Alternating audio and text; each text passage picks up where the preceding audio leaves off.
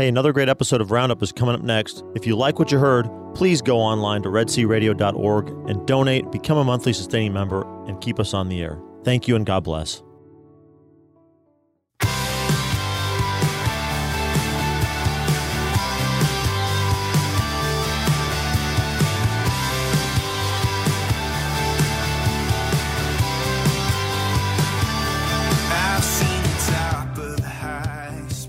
Good morning. It is Wednesday, February 2nd, the feast of the presentation of the Lord. You're listening to the Red C Roundup. Thank you for joining us. I'm your host, Deacon Mike Beauvais. We have a great show planned for you today, as we usually do. And in the second part of the show, we're going to have a conversation with Robert Mixa, who works for Word on Fire. He's currently the St. Elizabeth Ann Seton Fellow of Catholic Education at the Word on Fire Institute. Uh, he has an undergraduate level degree from St. Louis University. Uh, he began working with Bishop Barron and Word on Fire as a research assistant after his graduation in 2012.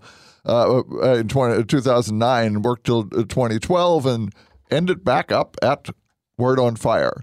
So, what you're telling us this morning, Deacon Mike, is we have one degree of separation between us and Bishop Barron, right? Exactly. During the conversation, we are this close. close. Unbelievable. But before we get to that, as always, uh, I want to welcome everybody listening to us on KEDC 88.5 FM, Hearne Bryan College Station, and our Central Texas listeners on KYAR 98.3 FM, Lorena Waco. And a shout out to everybody in Palestine listening on KINF 107.9 FM. We're live this morning, so if there's something you would like to share about what's going on at your parish, feel free to give us a call 85 Love Red C. That's 855 683 7332.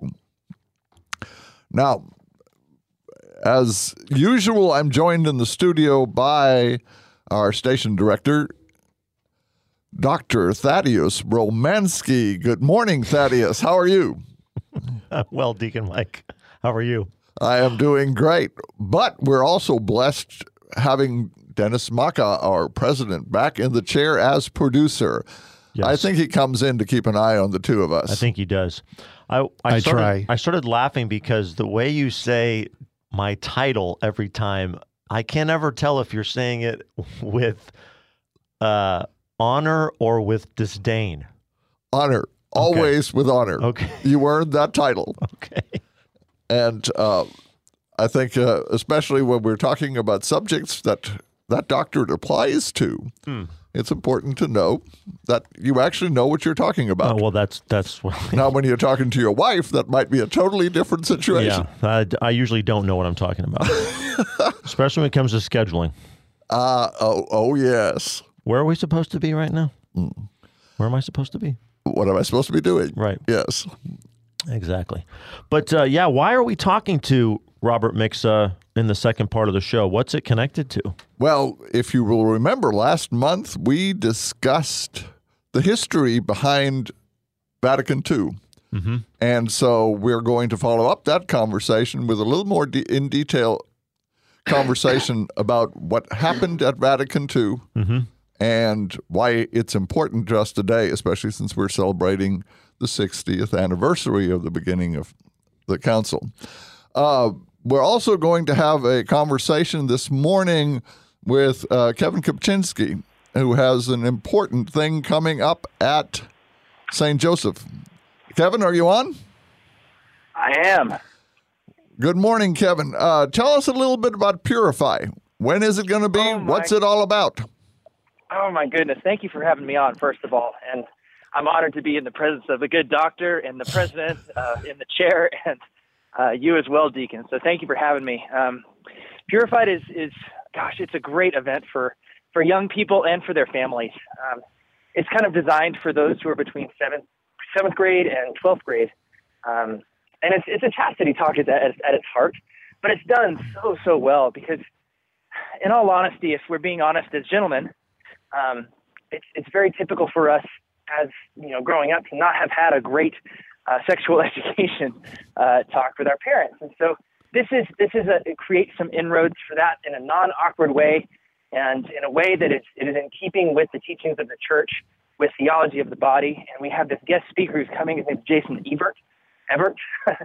um, but he's spoken on pretty much every continent except for Antarctica. I'm pretty sure about this topic. So he's pretty well known, uh, and he does a great, great job. I've been to one of these events before, and um, just the amount of healing that can happen uh, when good, frank, honest conversations can happen around this subject. It's so healthy to watch these families come back together again and to to grow together and to um, really, really have an opportunity, like I said, for healing, but not only healing, but for good catechesis, uh, to actually understand what it means to live chastity, um, regardless of whether it be in dating or single life or priesthood or whatever it might be, right? So anybody who go, who, anybody who comes uh, is sure to have a great time and to learn something. Um, so I, I'm really excited about it. I'm, I'm hoping we get a lot of people, but it's happening on February 15th. That's a Tuesday uh, at Christ the Good Shepherd Chapel in Bryan on Coulter. Um, and it'll happen from 6 p.m. to 8 p.m. So the first hour is consists of this talk, like I say, but the second hour consists of an opportunity for those to go to confession and uh, to adore our Lord, our Lord in Eucharistic adoration. So um, we, it's kind of the total package. We get a little bit of a sacramental combo there. Um, oh, sorry, you're hearing my kiddo cry. Don't apologize about that. Don't apologize about that. Uh, But, uh, one, one of the things I was going to uh, ask you is, you know, uh, it's a chastity event, and there may be some adults going, well, you know, it's important for my kids to go to this, but, you know, why should I go? And I think one of the important things is in our culture today, this is a topic we don't talk about at all. I, all. And so I think uh, one of the reasons we ask parents to go or adults to go is to know how to enter into these conversations. Absolutely. It creates scaffolding, is what I like to call it, for parents to climb up on and use. Uh, and I feel like many parents that I talk to about this subject and others, they feel that they don't have kind of the power or the knowledge that they need to actually enter into these vulnerabilities with their own kids um, and have an honest, frank conversation, like we said. Um, so this this event it's able to provide some scaffolding for those families to, as I said, climb up on and really start to build a really good, healthy education around this subject. It's excellent. Now, Kevin, is there a cost for this event? There is. The tickets are twenty dollars per ticket. So if it's a parent and a kiddo going, it would be forty dollars, one per person. Um, and all of those proceeds go directly. You're going to get a big old bag of books and things, so you, you don't walk away empty-handed. The parents get a bag, the kids get a bag, uh, and so there's lots of giveaways, and uh, all of the other proceeds go to pay for like his his flight um, and hotel stay, that kind of stuff. Nobody's really making any money on the deal, and he's using it to feed his family. So it's good stuff. Uh, now, if someone's interested in going, how do they go about purchasing a ticket in advance? Great. You can go to chastity.com slash purified. And uh, under their events there, you'll see there's one in Bryan. You just click the Bryan one and buy tickets. Um, that's, that's the easiest way is to go to their website there.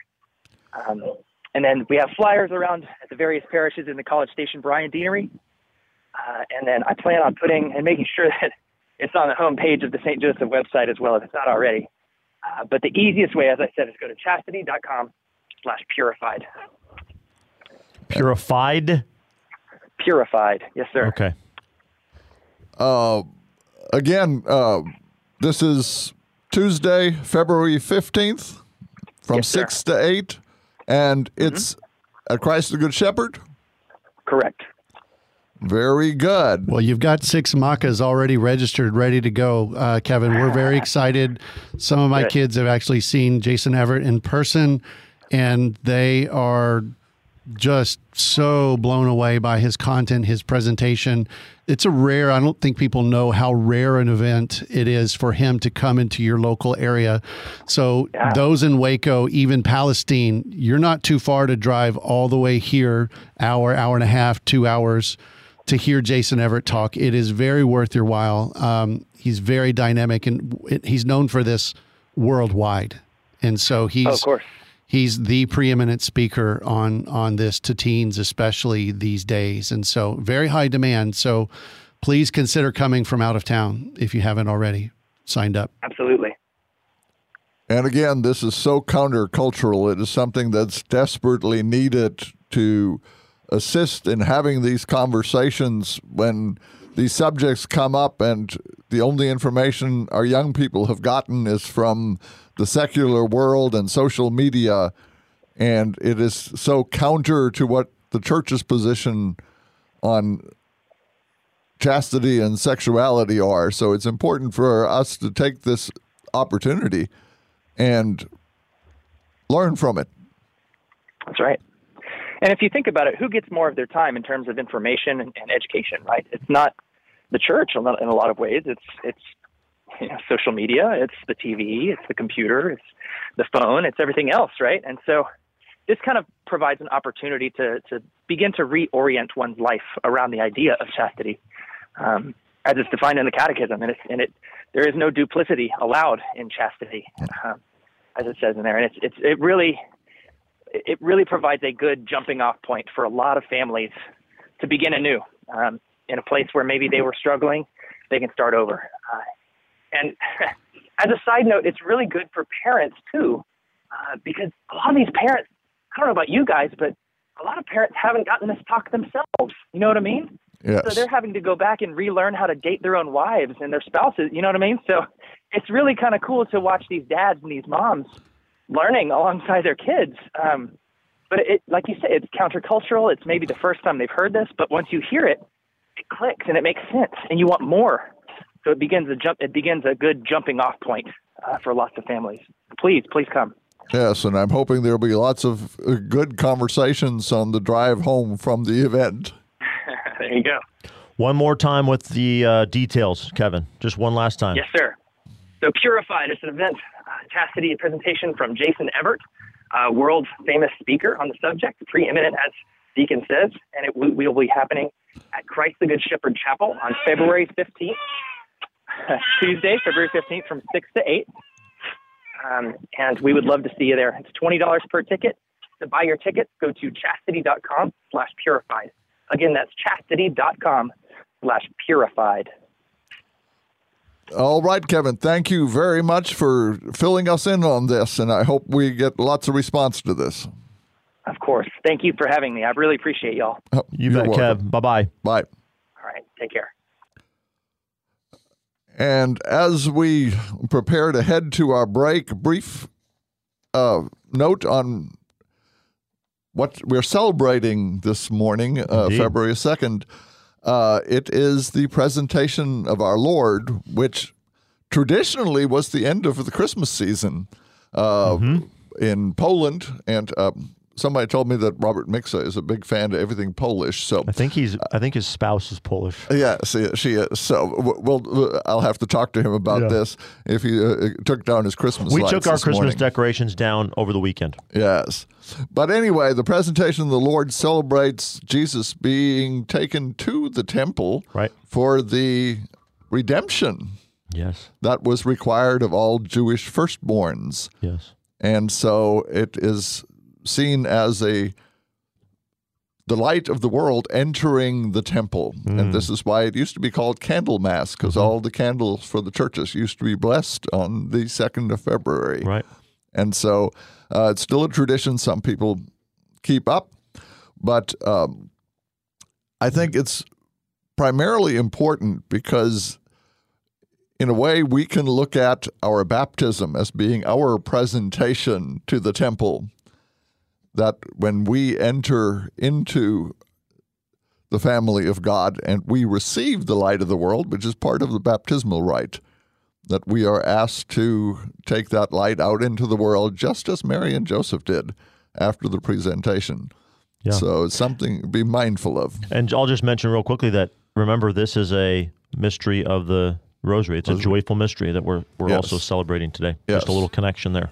So, anyway, we're going to be back shortly. Talk to Robert Mixa from uh, Word on Fire Institute, and uh, don't forget, uh, we're going to be talking about Vatican II. So this is a fascinating uh, conversation. We'll see you all on the other side.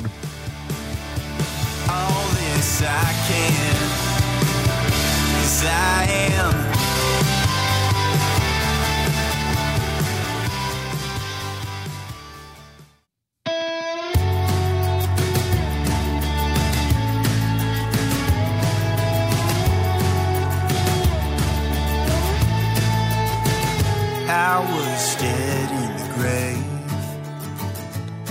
And we're back. You're listening to the Red C Roundup uh, on Red C Catholic Radio. And I'm your host, Deacon Mike Beauvais. And as promised, in a second, we're going to start talking to Robert Mixa, who's currently the St. Elizabeth Ann Seton Fellow of Catholic Education at the Word on Fire Institute. Uh, Robert studied philosophy at an undergraduate level at St. Louis University. He worked for Bishop Barron and Word on Fire as a research assistant and then marketing assistant after graduation between 2009 and 2012. When the 10 part Catholicism series, which we all know and love, was released, uh, he then studied theology at a graduate level at the Pontifical John Paul II Institute at the Catholic University of America. Following his studies, he worked at Mundelein Seminary north of Chicago. Then he moved across the street to the high school theology and philosophy uh, classes at Carmen, uh, Carmel Catholic High School. He and his wife currently live in Dallas, where he works for the Word on Fire Institute. Uh, apparently, Robert has a fascination with all things Polish and his wife is from Poland. So, good morning, Robert. I have a Morning, question for you.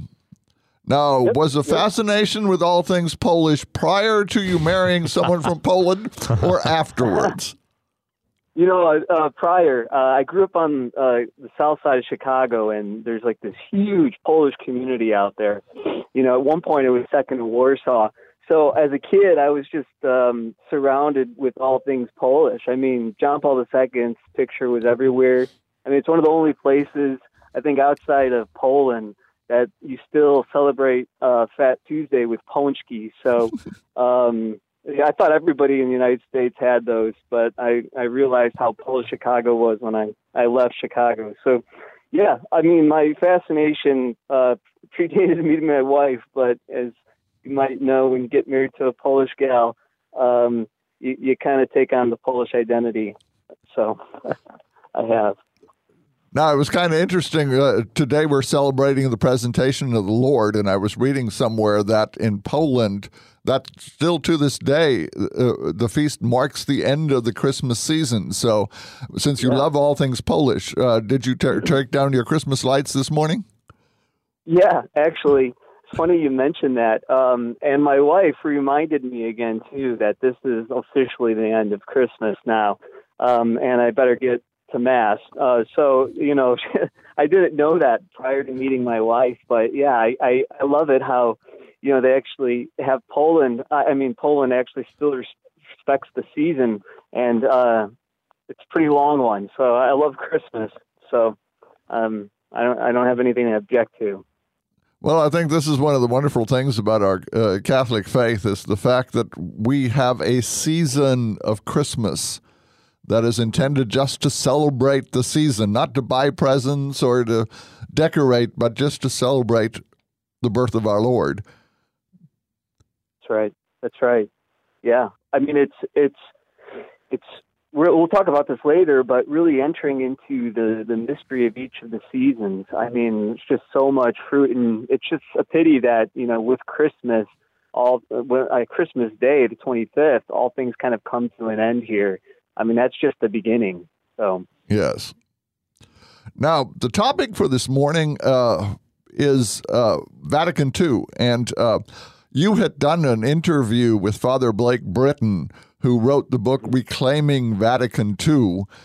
And uh, one of the things that, you know, I was thinking that's so important about when we talk about Vatican II is the very fact that we need to talk about reclaiming it because there's so much confusion as to what Vatican II actually did or was intended to do. Is that right? Yeah. Oh, for sure. Um, just a little anecdote. I mean, I I grew up um, going through Catholic schools most of my life, and I always heard about the council, um, and they always stressed uh, that we're a school that in the spirit of Vatican II. But there was so much confusion about it, and it wasn't until I like later in my life actually read the documents that I recognized that there's kind of a disconnect. And the things that I was told for most of my life were actually what Vatican II was either going for or actually did legitimate. Um, just they were not found within the documents um, for the most part. And um, yeah, so there's great confusion. But as you mentioned, Father Blake Britton's book, I mean, we really need to do. Um, we really need to focus on reclaiming the council because there's so much confusion um, out there, and um, I'm I'm talking about um, you know not only uh, Catholics who are possibly a little bit more progressively minded, uh, but also some more traditionally minded Catholics. Um, there's just a lot of talk about the council without actually delving into what we have in the in the actual documents themselves. And I find it ironic that when you look at the conversations in today's, uh, today's Catholic sphere uh, between, you know, the tension of modernity and tradition, and how that's actually what the council was intended to address. How do we navigate yeah. that tension? Yeah. And, you know, I mean, the council, I mean, it's interesting that prior to the council, um, that Pius the I think 11th popes before the council and Pius the 12th were thinking about calling a council, and um, they decided not to do it at that moment because in the early 20th century there was um, a big crisis, which was around it was called modernism, and that's a pretty big big term, but the the modern modernist controversy uh, was kind of about in some ways capitulating to to the modern world in many respects and kind of historicizing the gospel. But what you're going to what you see in the council was actually not so much capitulating to the world, but actually bringing the world into Christ Himself. And so you'll see oftentimes throughout, it's always in the gospel, in Christ. And um, yeah, I mean, I think there's an appreciation for certain uh, things that came to um, came to light in modernity. But what the council is trying to do is actually give those things, like, for example, religious liberty, a more Christological, uh, secure foundation. So it, it's not capitulating to to the world, but it's actually bringing the world into Christ, which is is um, what the church is all about. And I think this is so much of what we miss when we talk about the council most of the time is the idea that the council wasn't trying to change the church. The council was trying to communicate what the church has always been in language that's understandable to everyone. Yeah. Um, you know, this, the council, um, 21st Ecumenical Council, um, is the first council uh, not to have any anathemas, which is like you state there's a statement usually of some position and then anathema was given. Um, and there's no condemnations here, but there's a very different style. Um, and John O'Malley has a good book on this. Um, um, I forget the exact name of the, uh, the book, but it's um, it's on this kind of more rhetorical, persuasive, um, pastoral style of the council, which is, you know, we're trying to communicate the richness of Christ and His church, and so that's very different. Um, but when you read you read the documents, you you have a um, you kind of see the beauty of the faith, and that's what they they really want. The the church, the council fathers really wanted to do was to to persuade people into the beauty of the faith, and then to be disciples in bringing the light of Christ to the world. Uh, Bob, this is Thaddeus. As another way of people helping people understand this, talk a little bit about how one of the principles of the Word on Fire Institute, which is affirmative orthodoxy, tries to carry out this rhetorical style and method into what it does and, and kind of makes it makes it real. Yeah. So, like the Word on Fire Institute, I mean, a lot of this affirmative orthodoxy language is coming from Bishop Barron's uh, book, uh, The Priority of Christ, um, which what we're trying to do, the word orthodox, uh, which means like right glory, um, can be right, right praise, right belief. Um, we're trying to actually like orientate people to Christ. Um, we're trying to um, evangelize. And um, we see that uh, the affirmative part of that is not like, okay, well, we've got these, you know, uh, we have the faith here, and yet we have to offer an apology, not in the sense of like a defense, but in some ways like saying, well, I'm sorry, we this is just what we are. We have to hold, and we're kind of embarrassed about the faith, um, which you sometimes find um, amongst certain presentations of the church, church's teachings. There's just kind of this embarrassment no, what we're trying to do is say, no, actually, there's nothing to be embarrassed about. Actually, we have the fullness of Christ. We have the fullness of God. And the beauty of that, we want to communicate to you in its fullness. So I think a lot of that is um, is what was going on in the council as well. So we see the Word on Fire Institute, and this is one of the reasons we actually uh, republished um, the Vatican II collection, and we'll be coming out with the decrees and declarations uh, after uh, the constitutions, um, we're trying to kind of uh, really introduce people to this affirmative orthodoxy that is within the council itself. Yeah, I mean, I'm looking at Gaudium et Spes number 10 right here, and, and the, the mm. council writes The church firmly believes that Christ, who died and was raised up for all, can, through his Spirit, offer man the light and the strength to measure up to his supreme destiny. Nor has any other name under heaven been given to man by which it is fitting for him to be saved. So, right there, the council is saying, we have the truth and the fullness of the truth, goodness, and beauty that can make man realize who he is supposed to be and make him happy. And we're not flinching away from saying that this is the true religion. We're just presenting it in a in a new a new manner. Yes, I'm so glad you brought that um, uh, um, passage 10 of Gaudium et Spes up. Because, yeah, I mean, when you look at, and Gaudium et Spes is one of those um, constitutions that oftentimes um, the people are very kind of scared about delving into. Um, but it's just so Christological and eschatological at the same time. We, we there's no doubt, the church has no doubt here that Christ is the only name under heaven that leads to salvation. And uh, you'll see this in later uh, post um, conciliar uh, papacies, like during John Paul II's and uh, Benedict XVI's, and now Pope Francis's, where it's very clear that it's only through Christ that we obtain our salvation. Now that doesn't that doesn't mean that you know rays of truth and light are found outside of the Catholic Church, um, but it's it's actually, and we can get maybe into this a little later with Lumen Gentium, but it's very clear that it's only through Christ. Um, I remember, I think it's Dominus Iesus. Mm-hmm. Know that's um, the Apostolic Exhortation when that came came out um, a number of years ago. I think it was 2000. That's right. All of these people got upset.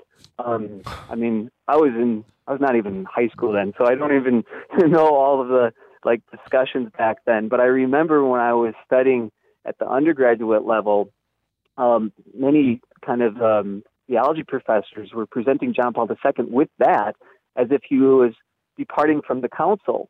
But no, I mean, it, it it's actually that's exactly what the council was going for. So yeah, I, I remember I was uh, in between undergraduate and graduate school when it came out, and I remember pumping my fist in the air at, at that document. I thought it was so outstanding and, and such a clear presentation of, of the truth. And, and like you said, un, unapologetic, unapologetic about the truth of the, of the church. Deacon Mike? Going briefly back to uh, Gaudium et Spes uh, and just the title, uh, which translates joy and hope. And I think this so much speaks to what the intent of that document is mm-hmm. to remind the world that the church isn't there to be a downer, say, you know, you can't do this, you can't do that. It's intended to remind the world that we will find joy and hope if we live according to what the church teaches. Exactly. Yes. And and finding our unity in Christ and showing forth um, Christ to the whole world. Um, you know, that's that's that's our joy. And that's our that's our hope. Um, and you know, uh, kind of going back a little bit to some, of the- there was a there was a lot of controversy um, about Gaudium et Spes during the council. Um, but you know, a, a lot of it actually was kind of about uh, the second. You'll see in the second part, which starts, I think, in, after passage forty-six, when it talks about some kind of um, um, not the the non doctrinal issues, um, about some like technological issues, economic issues, um, and I remember reading. Um, I think it was Cardinal Ratzinger at the time writing that his hesitation was kind of a little bit about the um, positivity on technology that the council was giving, and not stressing its ambiguity. So it's it's not um, there. There wasn't for him like a problem with that whole first part, which is the, the proper way of then reading the entire document. But there were some concerns there. Um, but uh, still, I mean, this docu- document is, is, is beautiful, how it sets things up. But going back to uh, Word on Fire, Word on Fire is all about using technology in the proper way to share basically the idea of the, what the council had of you know bringing the Christ into the world. That's right. Yeah. Um, and you know, without forgetting the ambiguity at the same time, I'm I'm I'm always reminding some of my colleagues about um, something uh, Marshall McLuhan said that uh, the the medium is the message. Um, and uh, w- um, here at Word on Fire, we, we try to be mindful too of actually not just using any technology, but seeing well, what are the what are the limitations of each of these media, and we see we see basically our job through the media as sending out little kind of signs and reminders to people of Christ. Um, and so we don't we don't try to have too much. Um, I think uh, we we we don't try to underplay the ambiguity of it and see it as like uh, a new means of salvation. Um, but uh, we try to to see it in its uh, proper context. I want to remind our listeners that you're listening to the Red C Roundup, and we're speaking with Robert Mixa, who's currently the St. Elizabeth Ann Seton Fellow of Catholic Education at the Word on Fire Institute, and we're taking a little closer look at Vatican II. Um, one thing that we always hear about the council is some people claim that it wasn't a legitimate council. Some people claim that you know it was intended to modernize the church uh, rather than modernizing the message and all this. But there was pretty much unanimity in the council on these documents. For instance, the numbers to Sacrosanctum Concilium when they approved the vote was 2,147 to 4. That's pretty much a unanimous voice of the church, isn't it? Yeah, I'm glad you brought that up. I was going to bring that up as well. And it seems like, you know, the issue that many people like uh, blame Vatican II for is is changing the liturgy. And um, there was call for kind of a reform, uh, but a lot of the things people object to, um, which is not actually in Sacrosanctum Concilium, but it was later in the um, the form of the liturgy under the title of what's called Consilium, which happened much later um, in the, the 1960s. And there was controversy even then. And so what you see with like Pope Benedict XVI and what he was calling for a reform of the reform was trying to correct some of those things to return to what actually uh, Sacrosanctum Concilium, the Constitution on the Sacred Liturgy, was calling for.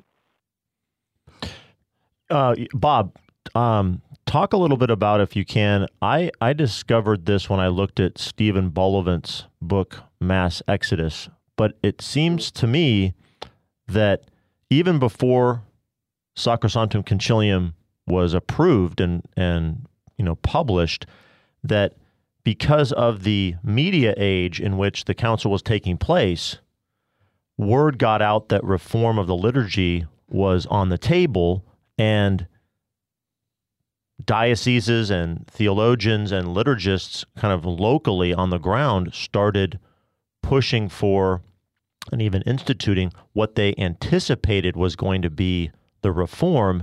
And then that had sort of a, a snowball effect on how the document, or that not a snowball, but that that sort of set in place how the document was going to be received and and interpreted once it was actually published. Is that is that correct? Yeah, I I've got to look at the that's that's mass exodus, right? When Yeah, yeah. Talks about about Yeah. it. Yeah. Um, yeah. You know, it's interesting. Um, my good friend Dennis, uh, Dr. Dennis McNamara, about Sacrosanctum Concilium and the whole history around this.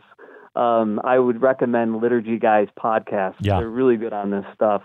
Um, but you know, prior to the council, I mean, this this was in the air. The liturgical movement Mhm. um, and um, was already kind of um, off and running, but you you had some strands and interpretations of that movement that tended to actually that wasn't a proper understanding of it, which you find in Sacrosanctum Concilium. Um, and so, yeah, it doesn't surprise me that um, that actually, when the media was talking about a reform of the liturgy, that some people would just get up and go and, and do whatever they they thought uh, was necessary. I mean, I'm I'm I'm thinking too. Uh, I mean, I'm from from Chicago, and in the Archdiocese of Chicago, um, uh, there were already churches that were in a way interpreting like a lot of this reform in their own own way. They're gutting out a lot of the churches, um, even during the council, before a lot of this stuff came um, came out, and you didn't really have a good. Uh, I think the the cardinal who participated in the council um, from Chicago, um, who's actually there to see what was going on, he died shortly shortly after the end of the council. So there wasn't like a good implementation of it Mm-hmm. um, in Mhm. Chicago, and um, but but yeah, I mean, if you look at some of the um, the the problems, even with um, ecclesial architecture, with Dr. which Dr. Dennis McNamara can get into uh, sometime for you guys, maybe. Um, he he was saying that a lot of that was beginning in the fit in the 50s and 40s. Uh, so it wasn't like oh something happened at the council, then you know therefore you know the the, the cause the council is the cause of all these these these problems. Um, a lot of the stuff was already kind of in the air. Um, and also, just to kind of mention, eh, Pope Benedict makes a lot of this and out of this, and you'll see in the writings of on, uh, of Henri de Lubac, um, who was also a theologian at the council. Um, there was a council of the media. Um, so, uh, for example, the I don't think the council fathers realized the um, power of mass media. I think you're right. Um, yeah, and you know, for example, in his journal on the council, Yves Congar um, actually told the story of one of the bishops from France um, who encountered one of, I think it was the French minister of culture, came up to him um, and said to him, "Why are you guys changing everything? You're changing everything." And that that's when the moment the bishop realized actually something else is being communicated to the Mm. people, and precisely through uh, mass media. Uh, a good book on this actually is, uh, is Father Thomas Guarino's The Disputed Teachings of Vatican II, uh, Continuity and Reversal in Catholic Catholic Doctrine, and he explains a lot of this um, and why there was such a poor implementation of it. Um, so.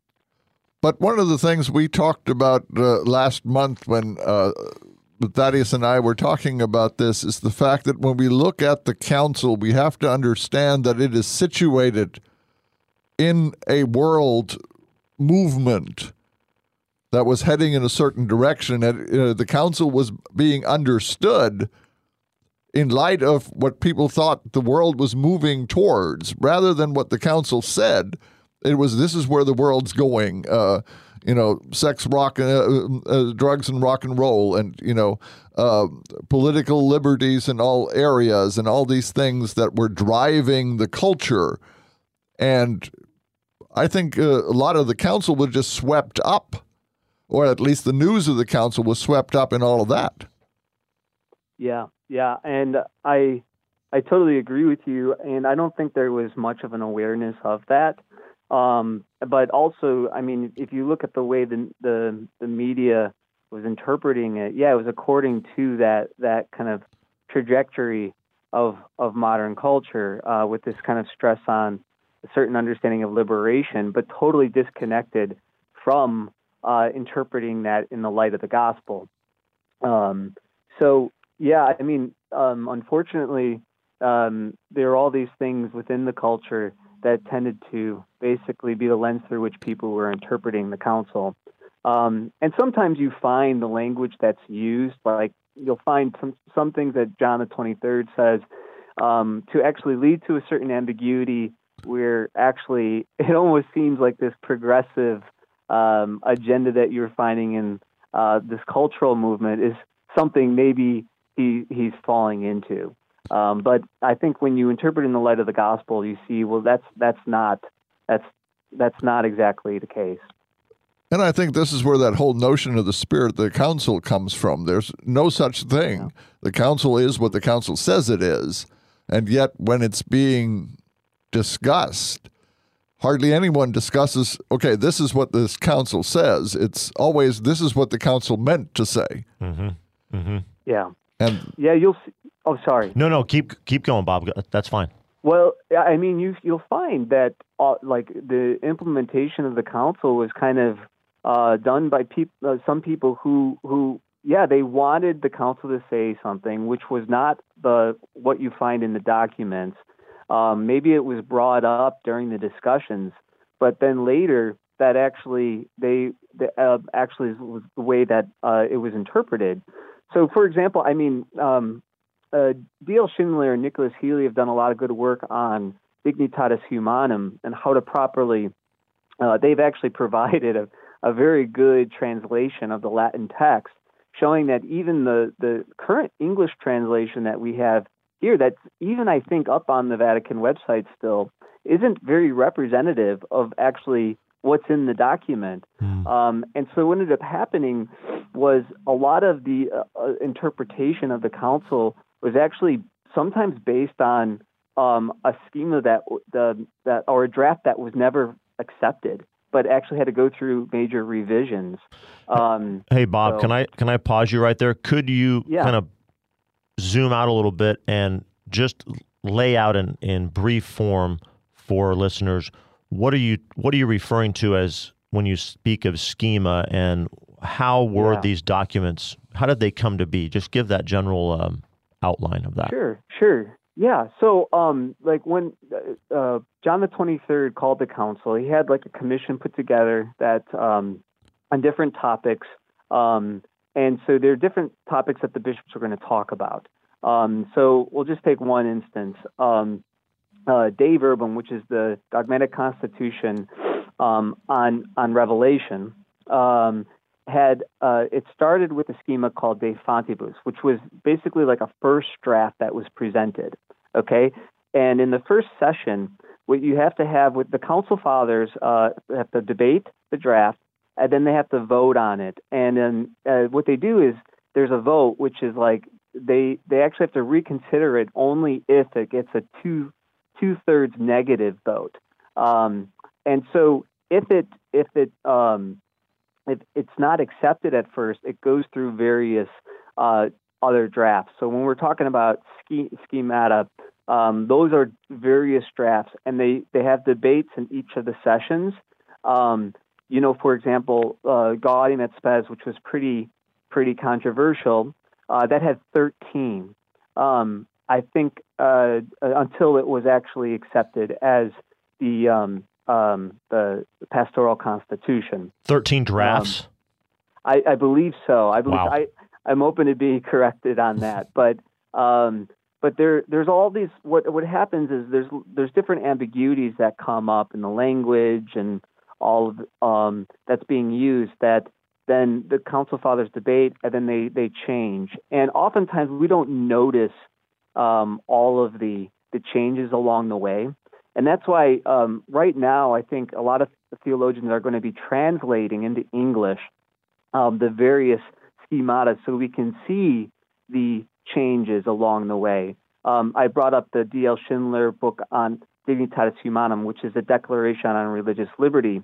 Um, and that one went through pretty significant changes um, in how to understand religious liberty and the relation between truth and freedom that we don't really pick up on um, in in what we've kind of been told. So Now, I want to switch gears a little bit and take a look at Lumen Gentium because it's the document that speaks directly about the role of the church in the modern world. And why was that document necessary? Yeah. Well, um, going into the council, I think uh, I don't know if, if it was John the twenty third, but the, the Vatican, uh, Vatican II is very often understood as an ecclesial council in its sense of coming to a better understanding of the church, and so um, that Lumen Gentium is so important. Um, um, which means, by the way, light of the nations. Um, uh, it's so important because um, it actually helps us have a better understanding of the church um, as mystery grounded in Christ. Um, what the, what happened, um, and I can I'd be corrected on this, um, but what happened after Trent in response to the Protestant Reformation, which in the Protestant Reformation there's kind of like a very spiritual understanding of the church, denying kind of the visible um, structural aspect of of the church, um, and so the, there was a stress on the church as kind of an invisible society of all of all believers, right?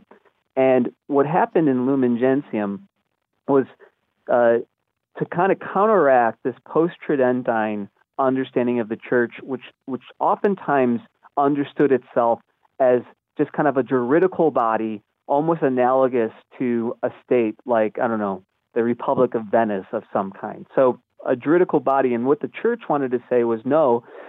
In Vatican II, the ch- proper understanding of the church is that the church is a mystery that's not denying its visible structure and placement in the world with a hierarchy, um, but it's actually to to ground it in the mystery of Christ.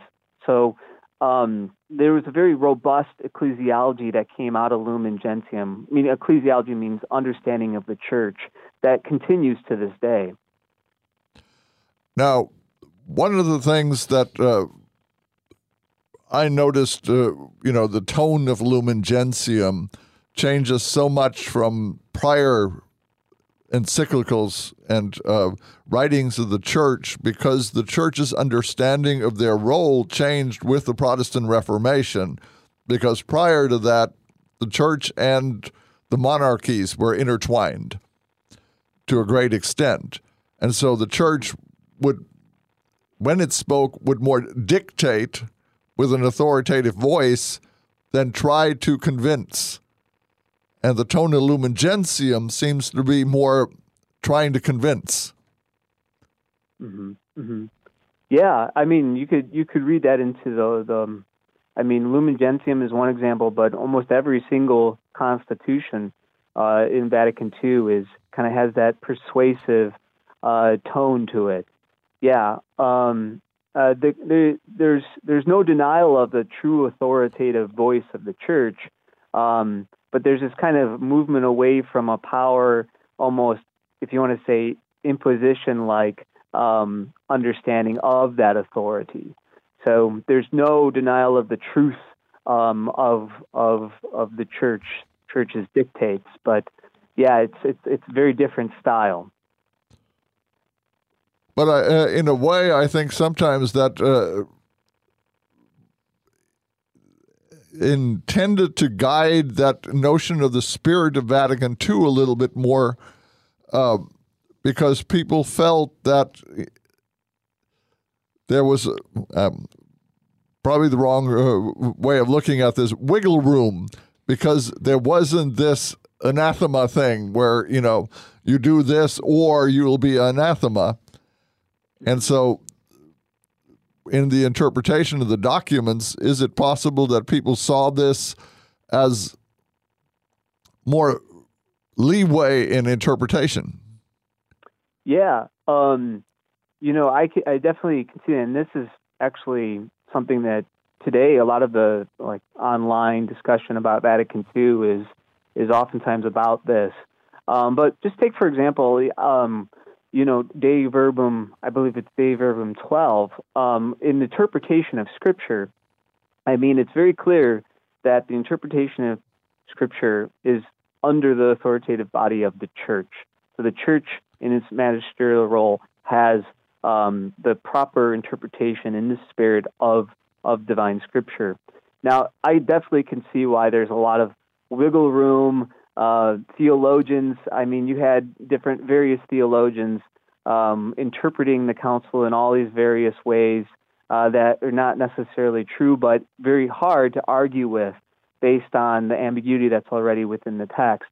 Um, but um, that is the, the the I think the intention of kind of having this rhetorical, more persuasive um, role was was was actually important for the intention of having the faithful re-encounter or re-experience uh, and encounter Jesus Christ as Lord, and to re-encounter and understand themselves as as in Him in the church. Um, that oftentimes, I think the risk too was these was a lot of this um, um, wiggle room of interpretation. I wonder too if because the Ressourcement movement was so hmm. influential on the council fathers that because they're going back to patristic sources, well, the patristic sources are very often written in a rhetorical, persuasive style for right. that that age in which they were writing, and so that that I think also probably influenced s- to some extent how these documents were uh, were drafted. What do you think about that? Oh, I'm so glad you brought that up. I forgot to mention the racehorse mon movement. Um, but yeah, I mean, like, let's just go back to like um, the important uh, figure of that movement, uh, um, Henri de Lubac and uh, Cardinal Jean Dani- Danielou, when they actually um, published um, a lot of the Sources Chrétiennes, which was going back to the sources look at those early church fathers and how they um, were on fire for the gospel and life in Christ and how they communicated that. Yeah, definitely that influenced the style of the council. Because when uh, de and Danielou came out with that, and they wanted to have them in middle paperbacks, they wanted the France at that time was becoming very communist, right? Mhm. And there are all these terms out there that were indeed Christian terms, but not properly understood in the light of the gospel. And what they wanted to do was persuade the French people of of the fullness um, of of the Catholic truth um, and a better way of understanding these terms that were getting distorted. Um, and yes, that did have a bearing on the style of the council. So I'm I'm glad you really brought that up. But um, Robert Imbelli, Father Robert Imbelli, has a great article up on Church Life Journal on this Ressourcement movement, which was all intended to return one to the source, namely Christ Himself, to re-experience the kind of this encounter uh, with Christ and life in Him, which was was really one of the main things in the council. Um, I can't help but think that a lot of um, a lot of the um, church fathers um, thought that a lot of the, the Christian practice at the time was kind of a little ossified, maybe like missing a lot of this kind of the, the, the you know the the, the true spirit um, animating the life of faith, um, and that may be an injustice. Um, but what you'll find is that I think with this style and approach um, and an updating, a aggiornamento, which is not a capitulation to the world, but a updating of the language so it can speak to modern men and modern women, um, is this kind of re-encounter with Christ, which was at the heart of of the Ressourcement movement. And uh, one of the problems with the Ressourcement movement, though, I think, um, is actually um, a lot of um, uh, wiggle room. There, uh, theology wasn't as clearly maybe defined as as you had it in more of a kind of neo-scholastic approach. Robert, uh, we're running close to the end of uh, our uh, interview. So, in the last couple of minutes, uh, one of the things I wanted you to, talk about is uh, the Word on Fire's the Vatican II collection. Why should people read this?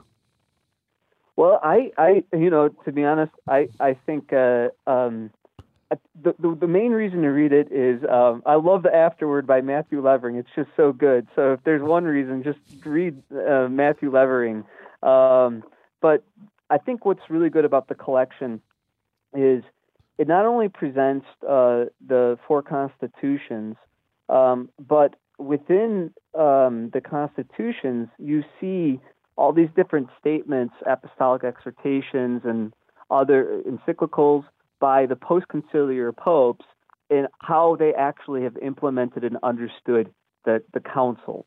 So you kind of um, you you see how there's an ongoing um, papal interpretation of the council that I think we need to really pay attention to. Um, so it's great. Um, I, I, really, really enjoy the text, and there's a great glossary in the back. Um, I don't know if it's great. I put it together, but uh, just looking at some of the main uh, figures and um, main terms that people may have a hard time understanding, um, uh, um, that's in the back there, and also with some citations on where to find those those um, those those key terms in the text themselves. Again, we were talking with Robert Mixa, uh, St. Elizabeth Ann Seton Fellow of Catholic Education at the Word on Fire Institute. Uh, Robert, thank you so much for being on the show. I think this was so enlightening for um, our listeners. I want to thank everybody for tuning in today. Next week, Gene Wilhelm will be your host for the Red C Roundup. Remember to tune in for that. Until then, when considering the many ways in which you might share your time, talents, and treasure with the people of God, always round up. Rumors and talking,